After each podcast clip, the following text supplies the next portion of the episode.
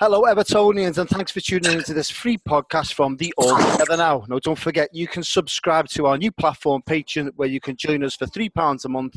And for that, you'll receive a minimum of three podcasts per week featuring pre and post match analysis from every single Everton match and exclusive interviews. All you need to do is go onto patreon.com forward slash ATNcast or follow us on All Together Now on Twitter, Facebook, and Instagram for all your Everton needs. On with today's episode. And it's a special, one of the most famous nights in Everton's history. Everton 3, Bayern Munich 1 in 1985. Two special guests here to speak about that famous night. They are Boy of Blue, Jamie Carragher, and the Liverpool Echo's, David Prentice. We'll start with Jamie first. Um, Jamie, you, you've picked out this match in your book. Tell us about the book initially and why you've picked out the Everton match. Well, basically, I've, I've always wanted to do a football book, but not an, an autobiography. I'd done that about 10 years ago. So I've always wanted to, you know, be involved in a football book. I read a lot of them. And uh, probably about 12 months ago, this came up as an idea because on the back of maybe my podcast that I was doing. And, and maybe if you put the podcast and Monday Night Football together in a book format, uh, this is what we, we went down. So that's the, the reason, you know, for, for the book. So I was really excited by it. And I just decided to pick games, not, not necessarily my greatest games as such, but what I would class as the greatest games from the mid 80s that, that obviously I, I, would choose. But obviously, some of them are a little bit more uh, special to me than others. I think some of them are self explanatory. That would be in, in anyone's book if they were doing this book, certain games. But possibly the Everton one maybe wouldn't be in, in other people's books. But from an Evertonian's uh, point of view, I think it's it's possibly the number one game in the club's history. And the fact I was there, and it's the first year I remember of football. So I wanted to start with a game from from that year or that era, and finish with one from this era, which was the Liverpool Barcelona one, the four 0 and, and in between pick all the you know the iconic game. So yeah, it's uh, it's the iconic game I think in. Uh, for Everton Football Club and Evertonian fans from that time. We'll speak about the match in general in a minute, Jamie. Um, Preno, uh, about the game or pre-match going towards it, um, you were there as a fan um, in the top balcony, if, uh, if I remember you telling me once or twice. Um, how was that a bit surreal for you now? Because obviously I speak to you quite a lot in the press box, but as a fan, were you happy and glad that you were in the home end for that particular match? It, it was weird. I mean, um, I can't really remember exactly why I ended up where I was. I think it was down to a mate who'd uh, managed to get tickets for us. And um, my mate Chris Hartley, his dad, Reg, who was, um, he's a proper, you know, sort of old school Tory middle class individual. And he managed to get, you know, sort of tickets for the top balcony for this game. And so Chris said, look, we don't need to worry, we've got tickets, we're sorted. And it was great, you know, getting the tickets for the match, but I was always like a little bit nervous about it, thinking, well, hang on, we're sitting with Chris's dad. I like, you know, so, you know, this is going to be a bit weird, this, you know, because we're normally used to being in the street end or, you know, sort of being, you know, sort of somewhere where you can let your hair down. Like, and this game was going to be so tense and going to be so important.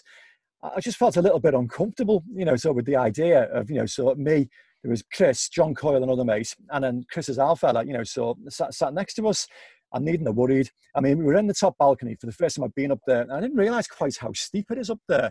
I don't know if you've, you've been there yourself, haven't you? And you walk out and you think, whoa, it's, a, it's a long way up, like, and it's on quite a steep angle. So you're sitting down there, I'm thinking, right, okay, all the nerves are going, the adrenaline's going. The game starts, and literally within the first 30 seconds, Chris's alpha jumps to his feet. And I won't use the exact language that uh, he used at that occasion. but let's just say it's uh, a fairly politically incorrect phrase for Germans. and, uh, I just thought, ah, well, all right, here. we, we, could let ourselves go. So, so we did. And it was, it was, uh, obviously, we're going to talk about the game later. Uh, but yeah, just actually being in the top balcony for the first time was a slightly surreal experience. And I'm not even sure I've been back there since, you know. I think I've been now in every single part of Goodison Park. But that's probably the only time I've been in the top balcony. So maybe it's quite a good way to remember what was such a special night. Indeed. Jamie, what do you remember of um, pre-match leading up to the match? Well, I mean, I was I was only seven then, so we used to always go to the Gwladys Street Upper. Uh, so that's where I went that full season. Uh, all home games of that season. That's what that was my sort of child. And when you get a bit older and you don't go with your dad, I went obviously lower down to the, the Gwladys Street. But I mean, the only recollection of the game really is uh, my dad's mate at half time. And obviously with the score being 1 0, and he was like, we'll win this 3 1. And that's just that that's like the image I've got. And it's so for me, he's like a god then, because he's like he's he's telling me what the score was going to be before it before it happened. Uh, but I just think there was a feeling that you know Everton would would win the game, attacking the Gwladys Street in the in the second half. That's where we were behind the goal, and uh, I I always you know, if you, you think back to those times uh, when you go to the game and that, and I probably wasn't old enough to appreciate what was actually happening and what was going on. You just took it, you know, for what it was. It was the norm, really. You know, getting to cup finals, having big games, and and I said it's only now when you look back that you realise you you know you were part of something that is in folklore for uh, Evertonians and, and and still possibly unfortunately in some ways for uh, Evertonians that it's still the the number one game that I think everyone looks back to. Yeah, it's funny actually. I'm probably fractionally older than Jamie. I think it's fair to say. Um, so maybe not quite as uh, as optimistic and emboldened by you know the optimism of youth. Because I remember turning around at our time to Coyley and uh, what do you think? Oh know he turned to me and goes, "What do you think?" And the pair of us just said, "It's going to be tough, innit?" And you know, we, we just knew how good that Everton side was but equally we didn't know quite how good the Bayern Munich team was. And you talk about you know things during the game that stick with you, and the thing that always comes back to me is um, I just had such assurance in Big Nev at the time, Neville Southall. He was nearing, I think his peak years were probably 87 to about 1990, but 85, 86, he was actually nearing that world class peak. And I always remember, you know, we it was a, a tense game, but we'd done all right. I think Sheed had a chance early doors he didn't take. But then Ludwig Kögl, the little winger who was like lightning, uh, actually, you know, sort of broke the offside trap because we used to press really high up the pitch and used to, you know, sort of rely on Rat's pace and Gary Stevens' pace and, you know, try and win the ball high up the pitch and cause problems, you know, so in their half. And they'd sprung that and Kögl had gone clean through on Nev. I remember having absolute 100% confidence that he wasn't going to score. I just knew Nev was going to stop it. And he did. He came out, he made himself big, he blocked it, but the ball span away from him and it went to Hoeneß. And he managed to, like, he quite clumsily got it under control, but he managed to roll it into the neck, net. And I just remember that that silence, uh, you know, that followed by a primeval roar straight afterwards.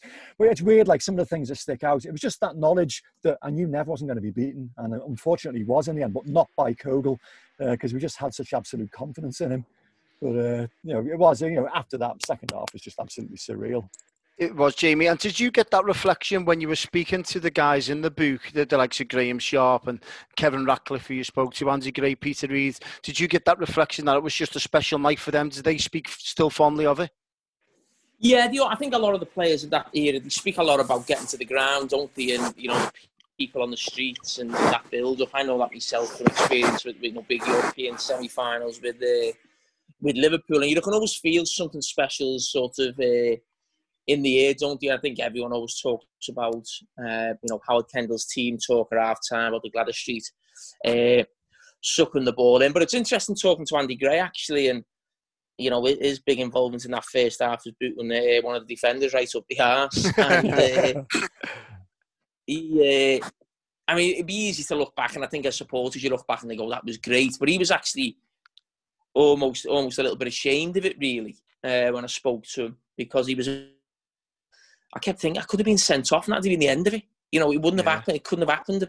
You know, I kept thinking, you how stupid or how lucky I was to get away with it, really. And it was just interesting, you know, on a uh, on his take, really. But I just think his and Peter Reid's role were huge in the game, really, because you, you, sort of forget uh, how young the Everton team was really, in some ways. And they were almost seen as the, the oldest, elder statesman. But I think Peter Reid was only 26, 27, really. So it wasn't like a, a team full of experience of that. And I think their sort of personalities, I think, really shone to the fore in the in that game and throughout that season. Preno, we, we, we've all watched. I, I, I, Sorry, Dave. We, we, all watched um, Howard's Way, haven't we? The the obviously yeah. the documentary, and I think Trevor Stevens spoke about that match. Uh, that I think he had a, a, nightmare of a game. He said it was just one of them games that couldn't control anything, and and that's just the way it was. But we got through in the match, and that's what it was about. Well, it was. I mean, I think I, remember that interview where he spoke about um, not being able to put a foot right, and I I can't remember that on the night to be honest. But you know, I saw some of the clips subsequently, and you think Yeah, because he was such a gorgeous, elegant footballer, and uh, he wasn't really able to, you know, sort of get on his game. But when it mattered most, you know, so with the finish right at the end, he did get it absolutely right. Um, but it was, it was, it was a game that we just had to get through, and that was the quality of that team. They were capable of playing absolutely gorgeous football. I mean, one of my favourite games from that season is a weird one when we beat uh, Newcastle at home 4 0. And um, Jackie Charlton was the manager. And I remember him afterwards being asked by some of the media. Uh, I wasn't working for the media then, but I heard about it subsequently. And uh, said, Well, Jackie, 4 0, you know, you must be devastated. Devastated? No, I'm delighted. And everyone thought he was taking the mickey. He said, well, delighted just been battered 4 0. He says, 4 0, it should have been 8. That is the best balanced football football team I've seen in years. And it was, it was just like absolutely heartwarming to hear that. So we were capable of playing that expressive, expansive football, but equally they could really fight, as Jamie says, with the characters like Andy Gray and Peter Reid. Uh, Kevin Ratcliffe was another one, you know, so we were absolutely up for a battle if it was required. And that night it was required. And I think we didn't play particularly pretty football that night. I mean, the, the first two goals were long throws that were like bundled in, but it didn't really matter. It was about getting the job done. And uh, I mean, Reedy got his uh, his shin opened up very early on and didn't want the Germans to see he was hurt, so insisted on uh, John Clinkard, the physio, putting a sponge down his um, down his socks to absorb the blood. And very very quickly, you know, reddened his sock, and it wouldn't be allowed now. He'd be t- you know sent off and told to go so go and get it stitched. Um, but they were up for a battle, and you know, Andy Gray, as Jamie said, was quite fortunate that he didn't connect uh, with that wild swing. Otherwise, he would have been off. But it did. It absolutely rattled the Germans. Uh, the, the fact that Everton prepared to meet fire with fire and battle with them. And there's the famous anecdote, isn't it, right at the end, where Uli Hoeneß like so shouted into the Everton dugout, "Mr. Kendall, you know this is for football. You are crazy men." And again, I, I won't use the language that was uh, that was said in response, but it's basically, you know, do one, will you? so it was, you know, it was a football, it was a football team that was capable of playing absolutely gorgeous football, but equally could really fight and could really dig in when necessary. And they had to that night. They won by force of character that night rather than quality of football. Jamie, when you, when you were talking obviously about making sure that this Everton match was in the book. Was the any of them? Obviously, we touched on you. You spoke about um, to Graeme Sharp and Ratcliffe and Gray and Reid. Was the any of them players you're really looking forward to hearing their side of the story of that game? Hello, Jamie. Jamie might have left us. Could you hear us, Jamie? Are you still there, Preno? I can hear you fine, yeah, mate. Yeah, we might have lost, we might have lost Jamie there for a second. I'm sure he'll come in. Yeah. No, no. Speaking about that match, Dave, did, was there any standout performances that you can remember from that match? No, there weren't really, because I think it was one of those games where everybody was just so wrapped up with nerves, with emotion, you know, so with, with intensity that it wasn't really a game for any individual to absolutely shine. I suppose it was just like, you know, so a, a, team performance more than anything. If you were to pick any one individual out, it would probably be Sheeds, uh, mm. you know, because he was so influential throughout that season. And throughout Can you hear me? Yeah, you're back yeah, with us, Jamie. Yeah. Sorry, yet. Yeah. Sorry, sorry no mate. You're, you're, what was the last question you asked me? No, probably. I'm just speaking to Dave now, and then I'll get back to you. But just to speak about individual performances who, who stood out for you on that day. So, I know you were saying about Sheeds' um, influence on that game. Yeah, well, his influence throughout that season, to be honest. I mean, I think he got 97 goals in his Everton career from midfield. But if you think about the goals that we scored that season, he was probably involved. What do they call him now? Uh, you know, apart from the assist or the, the pre-assist, he yeah. was he was probably involved in virtually every one because he just like opened up defenses with that wonderful effort. And I think he missed a it wasn't a chance, but he had an opportunity, a shooting opportunity in the first half down the park end that he didn't take that normally you know he might have done. Uh, but you know he was involved all the way through. But his influence in that third goal, uh, where I think Bracewell won the ball back, gave it to him and he just waited and he waited and he waited. Yeah, He, just, he probed, and you know, a couple of minutes from the end of it, such an important semi final. Uh, they're desperately pressing, trying to get an equaliser, get get a second goal. And he just waited until the absolute optimum moments where Andy Gray had made this run down the inside left channel and just speared this gorgeous pass into his path. And all Andy Gray had to do then is just knock it on in turn to, uh, to Tricky. And, you know, so he went through and, and finished absolutely beautifully. So of that night, no, it wasn't really a night for individual performances, but if any standouts, probably Sheeds, I would say that night. Jamie, you know when we were speaking of obviously the, the, four players that you've spoken to about this match, was the anyone in particular you're really looking to get their insight on this match in particular, like Sharpie or Ratcliffe? Sharpie was your um, hero growing up, wasn't he, as an Everton striker? Yeah, he was. So it, it was, uh, you know, great to get get him and. and uh, Dave mentioned before uh, Ludwig Kögl, he was like the left winger for Bayern Munich, and uh, I think it's fair to say Kevin Ratcliffe let him know that uh, he was about with that challenge in the second half. Could have been another red card along with Andy Gray, really. But but no, I mean to be honest, those Everton lads from that era are great with me if I ever need them for anything or vice versa. So it wasn't too hard to get hold of them. So I actually got hold of the you know the lads I wanted to speak to. Uh, really because uh, I don't know if I felt with Sheed at the moment because uh, last time he tweeted me, he said he was in my bar in New York the day Liverpool lost the league, and he, he tagged me in. I thought, oh, fucking, you'll be getting it next time." Uh, so as soon as we won in the Champions League, ten days later, I said, uh, "Yeah." So I tagged Sheed in about winning the, the European Cup. So he hasn't he hasn't got back to me yet. So I thought I'd leave that one. Uh, He's great, great no, those people, the two famous centre forwards, the midfield, and rats at the back, maybe. Uh, it was interesting because I've tried to give these games sort of uh, the analysis that you know today's football gets in some ways, and and there was no de- uh, doubt there was definitely things going on in that game where I, I could. Hello, Jamie. We kind of lost Jamie there again. I'm sure he'll join us back. Hello, Jamie. Wi-Fi bill. I know. What's going on up there? Here he is. Hello, Jamie. Can you hear us? Oh, was that Sheeds? can you hear us, Jamie? Yeah, still there? Yeah, we can hear. Yeah, you just keep on cutting off every now and again. So you're talking about the analysis that you were given, obviously these type of matches, and what what you, you your forefront of the ideas was. Hello. Hello, can you hear me? Yeah, we can hear. Yeah. Oh yeah, so what it was, I, I, I actually watched Neville Southall in the game. He kicks every time he gets the ball in his hands. He doesn't throw it out once, not once in the game.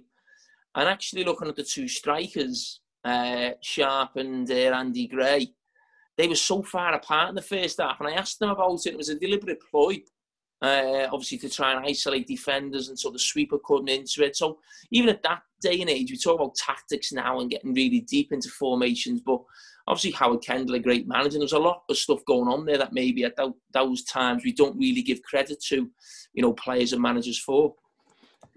Jamie, was, sorry, sorry no, Jamie, was there anything that you learned um, from obviously speaking to, to Sharpie and Ratcliffe or, or Andy Gray or Reedy about, about this particular match without giving too much away in the book? Well, no, I think the interesting thing, not just speaking to him, because I watched the game, is people always think of like sort of Everton bullied Bayern Munich, but Bayern Munich were no angels in that game, and they were a really strong, powerful team. And as uh, Dave just mentioned, where Everton's goals come from, long throw-ins, so people automatically think, oh, you know, 80s football, very dirty, bullied them and battered them, and but it was interesting just analysing the game. Bayern Munich's first throw-in was at the Gwladys Street end. They were, they were, or certainly in the attacking half, they were attacking that end first half. Their first throw-in's a long throw-in. Mm-hmm. you know, so people always associate, oh, Gary Stevens' long throw, the flick-ons and that. But Bayern Munich's first throw in that game was a long throw. So, and the, men- the, the guy you mentioned who scored, we spoke to him, Dieter Hoeneß, so he's actually in the book as well. And I don't know if you, you probably will remember, Dave, but at that time, Bayern Munich lost, I think, five out of six years on the row, in a row in Europe to English teams. Yeah. So they'd lost, I think they lost the top, they lost obviously to Aston Villa in the uh, the European Cup final. I think they, they lost to Everton. I think they lost to Tottenham in one of them. So there's four or five games, and every year they got knocked out by English teams. So he was just telling us how much of a jinx they felt, you know, when they were playing English teams. I remember talking to Willie Donachie about this uh, when he was at Everton, and uh, he had this idea that he, he thought that you know it was a, always a, a, philosophy at the time that European teams had the better technique, you know, so they had the better ability on the ball. But English teams, certainly in that area that you're talking about when we dominated Europe, um, the you know, so English teams had a bit more you know, British bulldog spirit, if you want, like an old-fashioned phrase, and uh, that, that's what dragged them through. And uh, really believed that. He said that he says there was like this mental uh, blank, you know, the block that, you know, so foreign teams had facing English teams because they knew they were going to be, you know, so up, up for a battle and very often come off worst. And I just wonder, Bayern actually bought Alan McInally, didn't he, the following season? Uh, you know, from, did he go from Aston Villa? And I just wonder whether that was a way of trying to bring a little bit of that, you know, so physicality, if you like, into the game to try and counter it because they played us the following year, if you remember, in the Mercantile Credit um, tournament, which was a team. Uh, so it was a tournament to play both of the uh, the champions of each country, and we won that one three one as well. didn't do them much good at all. But Jamie, I, I you, remember that game. Do you remember it? Yeah. yeah, I, I, am sure I had that taped on a video. Did Mark Hughes play up front for Bayern Munich? Correct, correct. Yeah, I've got I've got it on tape myself. Yeah, I've, yeah. yeah. I can I can remember that game. Yeah, I've got yeah. that. I, I, I haven't got it now. I uh, I remember used to watch. That was an evening game. Yeah, Bayern Munich yeah. and Mark, Mark Hughes was on loan there from Barcelona. That's right. Yeah. Wow, indeed. But Jamie, did you? I know you were only a seven-year-old. Um, I was in the Gwladys but can you some can you recollect that atmosphere what it was like? Because every after dinner um, event i go to that atmosphere comes up all the time. It was just the best atmosphere you could ever wish to, to witness. Yeah i mean i just remember in the second half you just everyone was just getting through everywhere you know and i'm only a little kid you know what i mean? So you can imagine the scenes in the upper gwladys street and it's only small the upper gwladys street isn't it? I, don't yeah. know how many rows is in there? Maybe about 15 20 rows is there or something. Maybe it might be more but it was, it's very tight, very congested, basically. And you can imagine uh, what it was like. I'm sure there was a few bunked in as well. And I think I probably did. I don't think I paid to get in one game that season anywhere up and down the country. Uh, I was always over the turnstile. But it was, uh, yeah, it just a man, because the goals came, I think, certainly the two long throwing goals came quite quickly, didn't they? If I remember, yeah. sort of after each other, there wasn't too much time between them. Uh, so I just felt it was just a constant sort of everyone just going like nuts, really, uh, and then and then just hanging on. I know what you remember of that famous atmosphere. I don't know, to be honest. I mean, there's so many moments, you know, sort of around about that era that stay with you. Uh, I mean, the 84 Cup final was the one for me, you know, so because I've been there twice previously uh, for the Milk Cup final the previous year and the 77 League Cup final, and each game had finished nil nil. So to actually see a goal scored at Wembley for the first time. It was Sharpie, you know, in off the post against Watford, and it was down our end as well. An actual physical shiver went the length of my spine when that went in. I've never experienced that before or since at a football match. It was just absolutely surreal. That night itself, Bayern, I remember the noise, I remember the atmosphere. Um, but I don't remember it being like so massively different to so many other games because I don't know, there were 49,000 in there that night, and there was only like a handful of, uh, of German fans. Uh, so yeah, it, it, was intense. It was, you know, incredible. I know all the players talk about it now as being like this, you know, sort of semi-religious experience, and uh, I, don't. I mean, it's, it's weird actually because I was how old was I then? I was about 20, 21, and you know, you don't really know that much different. You think uh, it's going to be like that all the time. You know, so we're going to be seeing this, you know, season after season, and we didn't. So it's only in hindsight that you look back and you think that yeah, maybe it was that little bit different. It, was special. And I can't even remember how I got to the game that night. I presume if we were with Chris's alpha, it must have been driven there because normally I'd get the train to Bank-Hall and walk down, and normally then you'd actually you know understand you know sort of the the electricity in the streets and you know sort of the crowd you know so walking down Rumney Road, but we hadn't. We we'd gone there by car for a change we didn't normally do. I must have parked up and like sort of walked through. So no, the actual atmosphere didn't really register with me during the night. It was just the significance of the results, you know, so how important it was, because uh, we knew we were going to win. You know, so Rapid Vienna, you know, lined up in the uh, in the final. So you know, Bayern was effective with the final, you know, winning that. Similar to how it was in '84. You know, so we knew that you know if we could get past Southampton in the semi final, they, they, they were the tough side to beat that, you know, so Watford or Plymouth who were playing the other semi, I wouldn't say that was a gimme, but, you know, Watford had mm. John Barnes and Mo Johnston playing for them. But, you know, we still thought we'd have, a, you know, a very, very good chance of beating them. So this, that was the important thing, you know, so not so much how it felt on the night. And I can't even remember, you know, what we did afterwards, uh, you know, because I was old enough then to go drinking. And I'm just thinking, we used to go to Mons after the game, and I think manager's gone. Just maybe had a couple, just a couple in the Mons, and then gone home. Uh, I don't know because obviously we were, we were fighting things on all fronts at the time. Then yeah. we, Stoke away a couple of days previously, prior to that game, and we went to that one, and that, that was easy. We absolutely strolled at 2 0. And then a couple of days after the Bayern game. at that game. Yeah, yeah, it was. It was like it was just like a gimme that one. They, they were the worst team in the league that season. They, they were dreadful, weren't they? Yeah. I think yeah, they, they only awful. got 17 that season. That rings a bell. Uh, yeah. yeah, I remember going to Stoke away. Yeah, but then a couple of days later, it was like Norwich, and we, we battered them at Goodison three 0 So it was they were coming thick and fast then, and it was almost like a bit of a bit of a you know roller coaster. So you know, okay, that's out the way. What's next?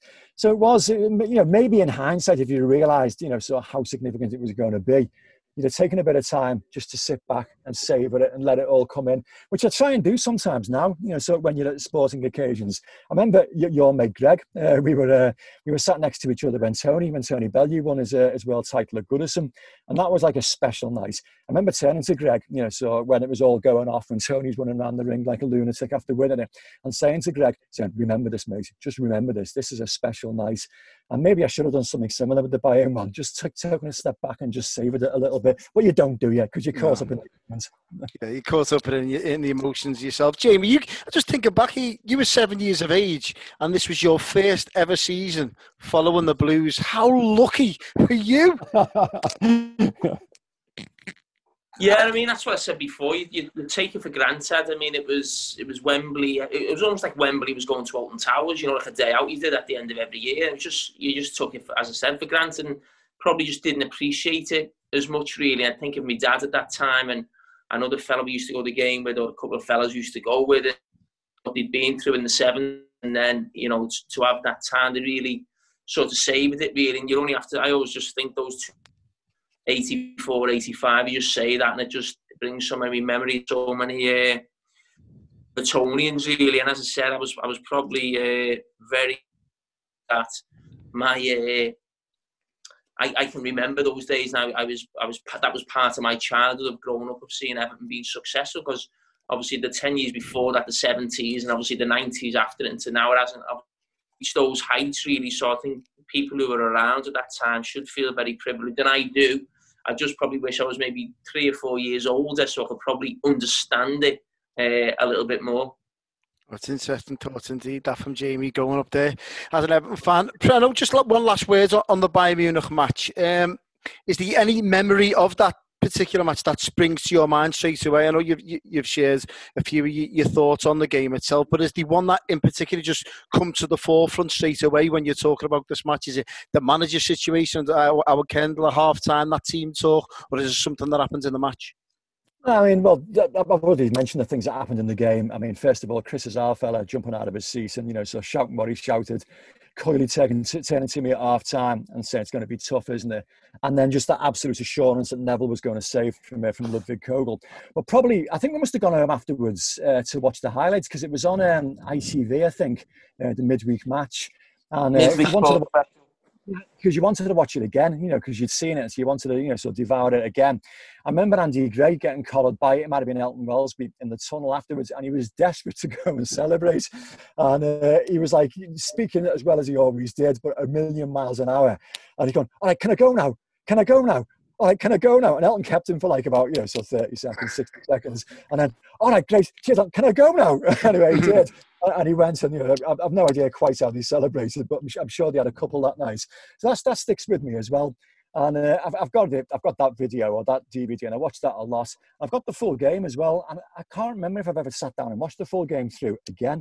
I'll have to do that again one day. And just, I'm sure all kinds of things will come back to me. Well, you don't have to. Now just read the book. Yeah, yeah, read the book, you, you, you, you, know what, Jamie? I've got the book here in front of me. I'm just looking through it, and the first three matches in there, I was at all three of them. The Liverpool 4, Barcelona nil one, which, you know, I know we're talking about Everton, but that was an incredible, special night. Even as a blue, I can say that that was absolutely incredible. The Bayern Munich game's the second one. And the third one, Liverpool nil, Arsenal 2, 89. I was working for the Daily Post back then. And uh, I was there at that one as well. I remember a mate of mine who was in the main stand, Big Red, and uh, turning to me because uh, he wanted to see how I reacted in the press box to Michael Thomas's last minute goal. And he thought I'd be beaming from my ear to ear or, you know, sort of bouncing.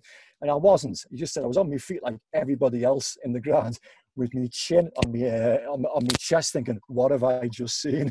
And it was uh, it was great. So yeah, I, I, was at the first three in the book. Germany one, England five. I wasn't there, but there's some crackers in there, so I'm looking forward to getting stuck into it. It's uh, it looks like a hell of a read. Jamie, here's your chance before we wrap up. Tell us about the book and the other matches in general. Well, I think certain matches just have to be in there. I think Liverpool Arsenal, that's an iconic moment that has to be in there. The the the Manchester United Champions League final against Bayern Munich again. Uh, you know, just games that stand out. The Aguero moment for, for uh, Manchester City that was in there. So I spoke to Vincent Kompany and Joey Barton on that game, and uh, a couple of England games. Uh, one I played in, the five-one in Germany, and the other one which was uh, Holland, England in Euro '96. And I think the great thing about looking back at these games is there's a lot of myths behind football and what really happened. Then you look at the games and you really look into you know the real detail of it, and a lot of it is just it's just nonsense. Really, I mean, England v Holland. I mean, we beat Holland four one. I mean, it was just for a ten or fifteen minutes mad in the second half. Besides that, he played you know amazingly well. Holland keep the ball for long periods well. So it's looking at I'm actually one of the few people who actually think Manchester United actually deserve to win the uh, the Champions League final. I haven't watched that game again. So that'll be interesting to uh, get people's thoughts on that because no one seems to ever think that.